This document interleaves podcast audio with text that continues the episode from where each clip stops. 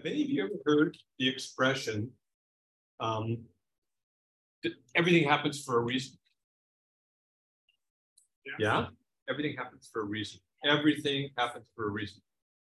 Is that true? Does everything happen for a reason? Do you believe that, that everything happens for a reason? Yeah? It's okay if you do. So I, I've been just thinking about that a lot um, because um, I hear it. I've heard it my whole life in the jail, lots of different places. It's like I hear it at least once a week. I hear every, everything's good, we're good, everything, and everything happens for a reason. Those two expressions. It's all good, and everything happens for a reason, right? So, um, so I think that yes, uh, everything happens for a reason if uh, you mean that there are reasons that, that can explain what we go through, right? There's reasons that uh, for everything, okay? Like, there's usually a reason that the house burned down. Maybe somebody threw their lit cigarette into the clothing bin. And so there's a reason, right? Okay. Um, so, but do catastrophes like earthquakes and floods and pandemics, or even like natural consequences, like like if I um, do those things happen for a reason, and that's maybe masterminded by somebody. I think that's the problem. People think when they say everything happens for a reason that that there's some higher power that is behind it all, that is making um, everything happen. You think? I mean, is that an idea that you've thought about? That there is a higher power that is in control? You know, um, a lot of us don't know, but that's called blueprint theology. Blueprint theology is um, the false belief that a higher power exercises meticulous control over everything that happens. Like there's this God out there who is in control of the universe and everything that happens is his uh, it's his will. Okay, so um, including things that happen in our individual lives. Have you ever had anyone? Have you ever known anyone that believed that that everything that happens is God's it's God's will because God is in control. God's in control. Okay? So soldier gets stabbed to death out by the casino. Um, everything happens for a reason. You know, God knew that the day that he was going to die and who was going to kill him. Do you think that's true? Okay, well, a lot of us we believe that. Okay, so um, so I think there's problems with this with this viewpoint, and I want to um, I want to invite us to look at a bigger, different viewpoint a slightly different way of thinking about it. So here's the problems that I have with it. I have them, I have them listed here. Everything happening, um, everything happening to you, you know, like everything that's happening to you um, has a reason behind it. It sounds like fatalism. Okay, like fatalism is that the belief that we're passively impacted by things we have no control over. Like there's stuff that's gonna happen, and there's nothing we can do about it. It's just it's written in the book. Okay. I've had so many guys in the jail tell me they don't know what they're going to do because it, it just depends on what's written and what's written for them to do. You know, um, stuff like that. So if I think that everything is just happening and I have no control and I've just got to go with the flow, that uh, I think that keeps us from analyzing reasons that, that we could get into trouble, right? that, uh, and it helps, it keeps us from taking, um, from acting to try to stop something from happening. Okay. So like if I think everything happens for a reason I, and, and I relapse, then I could say, well, um, yeah, it was, it was just part of the plan that I was going to see that friend who was, who was high on meth, who offered me some, and I couldn't, and God knew that I wasn't going to be able to resist it because I needed to go through this difficulty right? Instead of saying, well, I could have, I could have just seen that guy coming and realized I wasn't strong enough to deal with that person right now, and, and I could have avoided that person, or uh, I could have not gone to where I might have run into that person, or whatever, right? Um, So how can we act intelligently to avoid troubles? That's the question. Are there things we can do to, to avoid troubles? Can we exercise our own free will to avoid problems? Um, and then, so the, then there's the other question. What about the ruler of this world? There's this Satan, who's called the ruler of this world, the devil, who is described as ruling the world. Okay, well, if everything is under God's control, well, what about that? How do we explain the, the dark side that's engaging? So if everything happens for a reason, well, who's in control, Satan or God? Or is there a battle?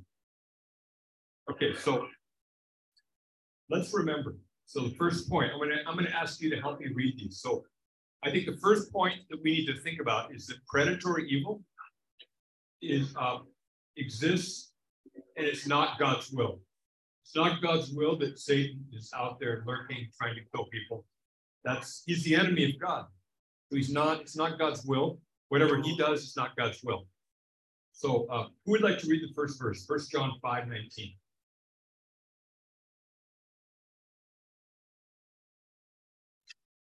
We know that we are of God and that the whole world lies in the power of Do we know that? That the whole world lies in the power of the evil one? Okay, so does that mean that the evil one is the highest power? Because he's the ruler of this world?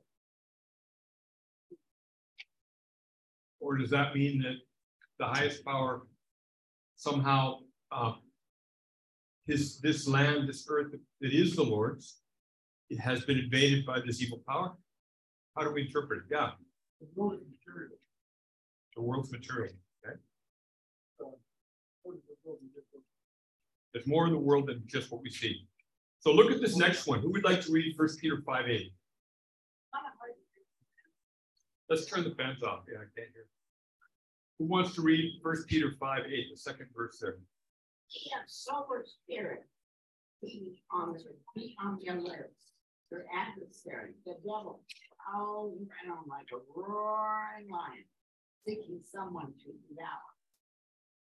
Okay, so see, see, we've got this, we've got a predator, predator that is out trying to take people out. Okay, who wants to read the next verse? John 10 10. The thief comes only to steal and kill, destroy. I come that they have they may have life and have it abundant. Okay, so the thief comes to rob, kill, and destroy. And then Jesus says, I came that you might have life. Okay, so we can't say that everything happens is God's will, right? There's stuff that's at the enemy's will, and that's against God's will, right? Can we do stuff ourselves personally that's against God's will? Okay. So, so we can say now, second, my second point is Jesus has defeated the ruler of this world, right? So who wants to read um, John 12, 21? The judgment upon this world. Now the ruler of world cast out. Okay, so Jesus said this right before his crucifixion. Now the ruler of this world is going to be cast out. When he, when he died on the cross, he defeated the ruler of this world. He defeated death through his resurrection, right? So he took the worst that could be given to us, which is death, and he defeated death. So he's defeated, he's taken away the fangs from the ruler of this world. Okay, he's defanged it, so to speak. So also we can pray for God to protect, help, heal, and free us. If everything was just happening for a reason, what's the point of praying? We just got to just let it all happen because it happens for a reason. But we're called to pray. Would like to read um, for Second Thessalonians 3 3? Faithful and he will strengthen and protect you from the evil. The Lord is faithful and he will strengthen and protect you from the evil one. And then we pray in the Lord's Prayer, deliver us from evil or deliver us from the evil one, right? That's the Lord's Prayer. We pray that, deliver us from the evil one. Um, so the other thing is we can resist um, temptations and avoid troubles. We don't have to just go with the flow and just go with whatever's happening to us, happening upon us. And who would like to read Genesis 4 7? Sin is crouching at the door, and its desire is for you, but you must master it. Okay, so we've got sin crouching, trying to And it's lust, literally it says it's lust is after us, lust is force, it's lusting after us. But we can master it, we will master it. In other words, we have a play, we have a part to play, we've got to do warfare against the evil one, right? So who wants to read the next one? Second Corinthians ten thirteen. So temptation and overtaking you, but such as is common to man. And God is faithful, will not allow you to be tempted beyond what you are able. But with the temptation will provide the way of escape also, so that you will be able to endure it. So there's a way of escape from the temptation that's available that God will provide. Okay, but we've got to go through that way. We can't just sit there and go, oh, there's a way of escape. I'm not going to take, I'm not going to escape. I'm going to just fall to the temptation, right? When we're tempted, have you ever been tempted and you saw that there was a way of escaping the temptation, but you didn't take that way? Okay, well, so what was the reason that God that that happened? Because you were maybe because we were weak and disobedient, right? So everything does happen for a reason. There's reasons why we get where things happen. That's where I agree with the phrase, everything happens for a reason, but happen to us because there's some mastermind that rules the world. that's making us do stuff. Kind of like when Jesus told Peter to ninety times. He, he did tell. God does usually come to us three times before. And then Jesus also came back to Peter and said, Peter, do you love me? Three times, right? And he said, You know that I love you, Jesus. Feed my sheep. He comes back, he gives Peter the opportunity to make, make it right, too, right? So look at Ephesians 6, 10 to 12. Who wants to read that? This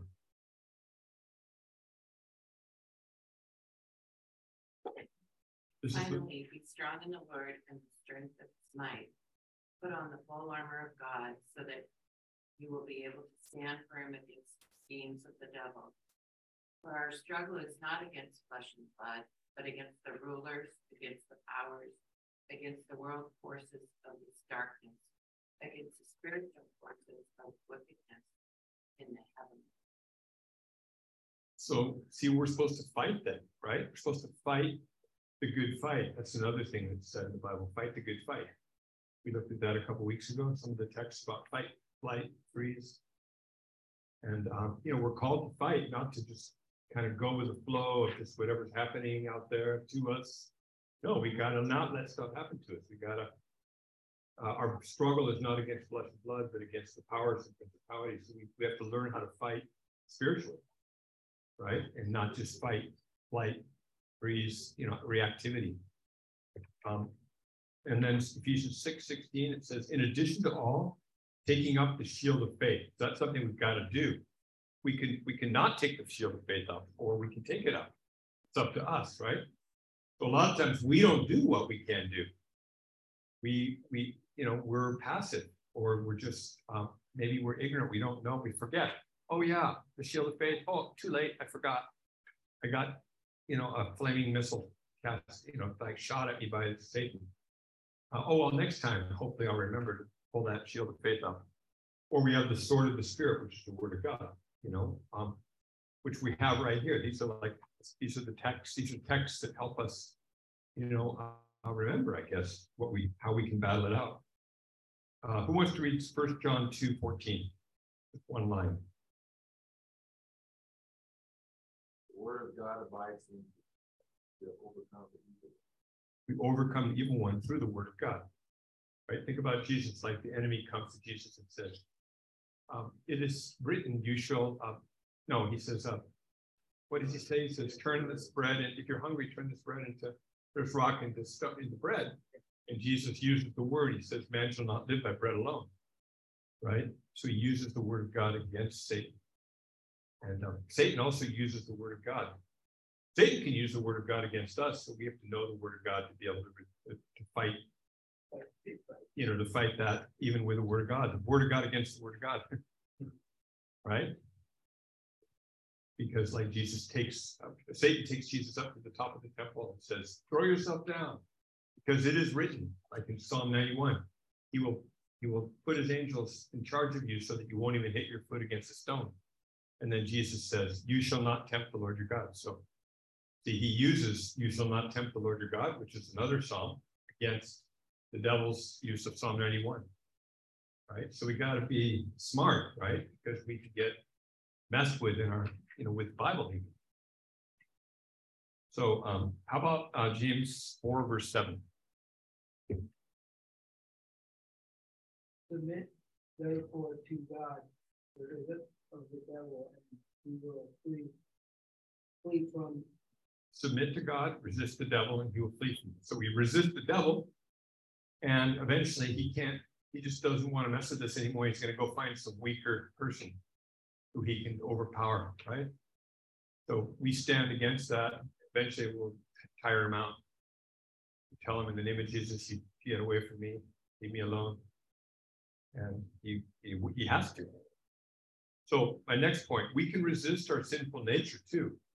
Because it's not always the devil. We can't blame the devil for everything.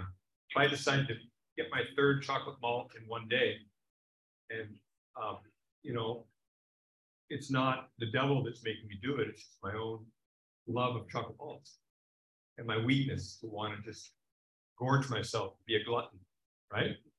I'm not going to blame the devil. I just blame myself or whatever it is. Like if I if I lose my temper, and get mad at someone, blame the devil. I'm gonna, I'm just gonna realize, man, I'm out of control and I just need to chill. and Just be more respectful and, you know, maybe I needed to read my Bible that morning and I didn't. So I was out of it. I was in a bad way, right? Okay, so who wants to read um, Colossians three, eight to ten? But now is the time to get rid of anger, rage, malicious behavior, slander, language. Don't lie to each other. You have stripped off your old sinful nature and all its wicked deeds. Put on your new nature, you renewed as you learn to know your creator and become like him. All right, so there's stuff we can do. It's not about us just having things happen to us. You know, God's blueprint over our lives. No, there's stuff we have to actually step up to the plate. Uh, just like we have to put on our, our, our, our clothes and our socks and our, you know, get our car keys if we have a car and get in our car and drive to the gas station or whatever we do. We have the stuff we have to do in the Christian life. There's stuff that is our we have to do, right? To kind of be able to, to have a life that is in alignment with God's love and peace and you know kindness and everything that, Jesus represents. You know, forgiving people. It's cool. I love this. So it's time for us to get rid of um, all these things. Get rid of anger, rage, malicious behavior, slander, and dirty language. I, I can just do that? Yes, you can just do that. Wish I had the little thing. The little, uh, um, Carol's little animal. I could say, you could do that? Yes, you could do that. Okay. We can face our troubles and temptations and learn from them. This is the, the final point. It's kind of cool because actually temptations that come our way are a way that we learn warfare. Okay, like there's a whole scripture in, in Judges says, uh, that God let uh, the people in the land stay there, the enemies of Israel, to teach them warfare. Okay, but check out this. Who wants to read James 1 2 to 4? James 1 2 to 4. Consider it all joy, my brothers and sisters, when you encounter various trials, knowing that the testing of your faith produces endurance. And let endurance have its perfect result, so that you may be perfect and complete, lacking in nothing. Wow, so consider joy when you encounter various trials? Joy? Come on, really? Yes, really. It's good to be able to learn how to battle against stuff, temptations and trials and struggles, afflictions, things that come our way, because that's how we learn um, to endure and we get we, we become stronger people and we gain um, so how we grow. That's how we grow, exactly. It's just like working out. It hurts. It hurts to work out. I go rock climbing every day almost until my hands, I can't even hang on anymore because my forearms hurt so much. And it helps me feel strong. I get, I'm stronger the next time, a little tiny bit. So finally, the last one, God is at work in our lives in the midst of all of our troubles. And, and so um, who wants to read Romans chapter 8, verse 28? Didn't write it down. And we know that God causes all things to work together for good to those who love God to those who are called to God. So we know that God causes all things to work together for good. So this is something that for those of us who are stepping into the calling, following Jesus, like bad stuff's gonna happen to all of us. You know, there's accidents that we, we that we're gonna have. There's uh, sicknesses that are gonna hit us. Okay, like I got lymphoma five years ago. Okay, all of us are gonna face stuff as we get older. Nobody's gonna be get through this life without trials and struggles. Okay, and people are gonna sin against us too, and um, maybe even loved ones. Okay, we, we hurt each other, but God can make all things, all that stuff work together for good, so that we um, we learn to forgive, we learn to challenge each other, we learn how to confront situations, we learn how to become more humble and meek. And so God is at work in the midst of everything. So, so go back to the question of does everything happen for a reason? I mean, it, it can. Everything can actually be something we can learn from, for sure, but we shouldn't attribute everything to God, right? Some of it's just us messing up with us. Some of it's other people who are messing with us. Some of it is uh, just accidents and things we have no control over in the world, like pandemics, right? And um, but in the midst of it all, there's stuff that we can do. We can learn how to resist spiritually through praying, you know, through spiritual spiritual warfare, through worship, through strengthening ourselves, through choosing to resist evil and temptations. And so there's a lot that we can do, and that's that's what I want to encourage us all about to, to not just go with phrases like this and just kind of accept them, but we need to be thinking, you know, um, carefully about about our lives and how we can be more activists, right? I mean, not always activists. It's funny, today I made a confession at the um, at the funeral service for children. I, I got up and I said, um, we had read the, the, the stepfather soldier of Nathan got up and said and read about how um, Martha came to Jesus and said, "If you had been here, my brother Lazarus wouldn't have died." So, um, and you know, and, and but Jesus still overcame um, the death and called Lazarus to come come out of the grave, right? And so it's a beautiful scripture. But then I got up afterwards and I said I felt really bad because um, I was there and we weren't able to keep soldier from getting killed.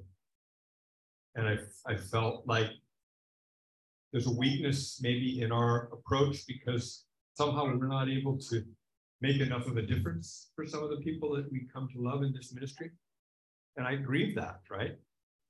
And at the end of it, a woman came up to me and an older lady and said, Can I talk to you? I hope this won't be offensive. I said, Uh oh. I said, Okay, yeah.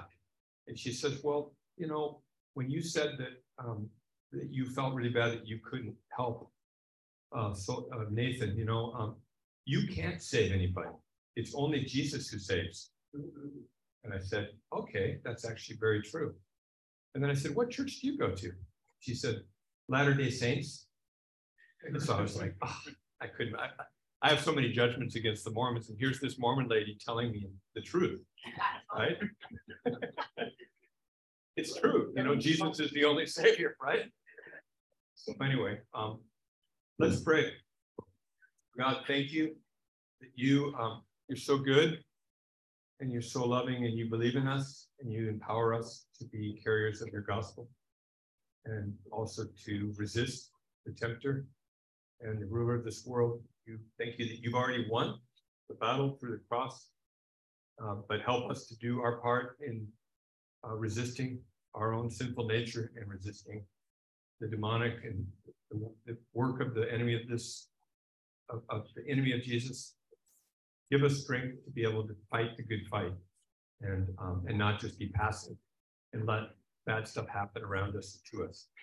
Just help us, empower us, we pray through the Holy Spirit. Amen.